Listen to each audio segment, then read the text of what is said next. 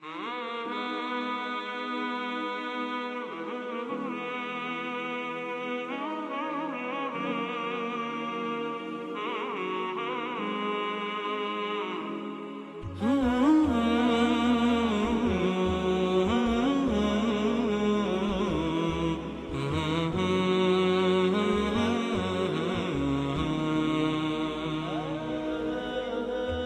بسم الله الرحمن الرحیم به نام زندگی هر لحظه مردن به جای آب و نان خونابه خوردن سزای زندگی زان بیشتر بود اگر یک دیده صاحب نظر بود زندگی چیست مهارت زندگی چیست هنر خوب زیستن چیست زندگی هدیه خداوند به انسان هاست و سبک و شیوه زندگی هدیه انسان ها به خداوند.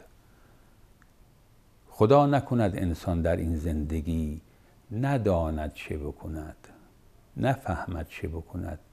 پس از مدتی دل شکسته و سر شکسته و ور شکسته.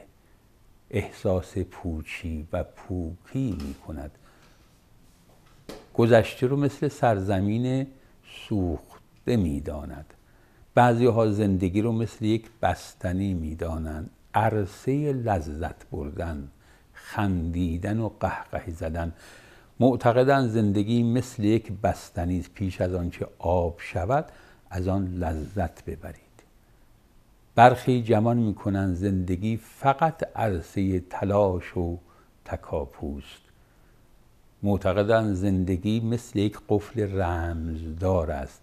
باید تلاش کرد عددها رو پیدا کرد کنار هم گذاشت تا این قفل رو بتوان باز کرد و زندگی کرد. برخی دیگر زندگی رو عرصه عکس عمل و عمل خود می‌دانند. معتقدن زندگی مثل یک تابلوی نقاشی است. از هر رنگی که استفاده کنید اون رو می‌بینید.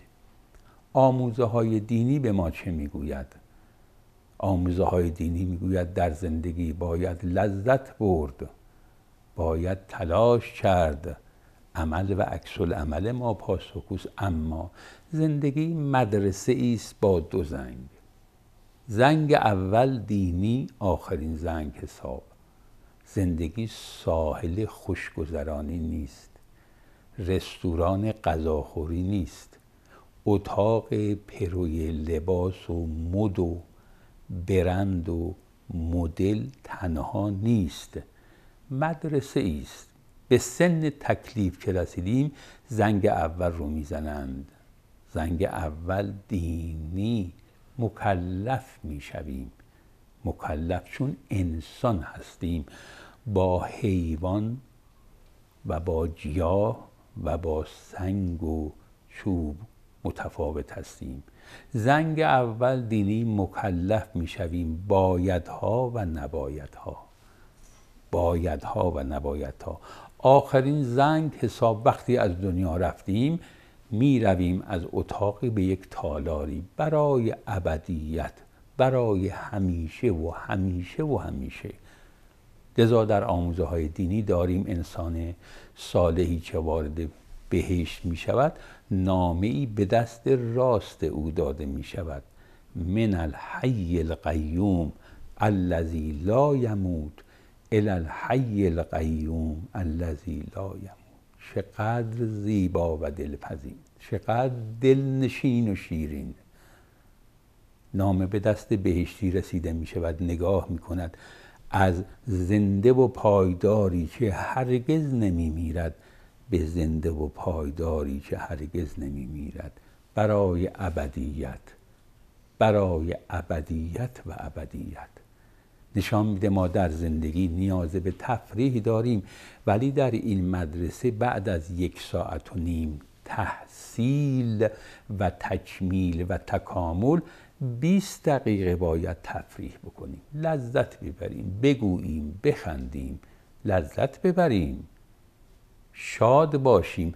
اما هدف لذت بردن نیست. چرا برخی از افراد وارونه نگاه می‌کنن؟ همه چیز رو از پایین به بالا می‌بینن. اول شهوت بعد شکم بعد احساس بعد عقل. شاید نوبت به وحی برسه ولی انسانهایی که فهیم هستن عاقل هستن اول وحی بعد عقل بعد احساس آخر شکم و پایان شهوت تا بتوانند این مسیر رو به خوبی با نورانیت و روحانیت فوق‌العاده‌ای طی کنند و سرنوشتی عالی و متعالی داشته باشند مثل همه شما عزیزان انشاءالله سربلند باشید. کامیاب باشید شاد و شاد و شاد باشید. به برکت صلوات بر محمد و آل محمد. و السلام علیکم و رحمت الله و برکاته. اللهم صل على محمد وآل محمد. الله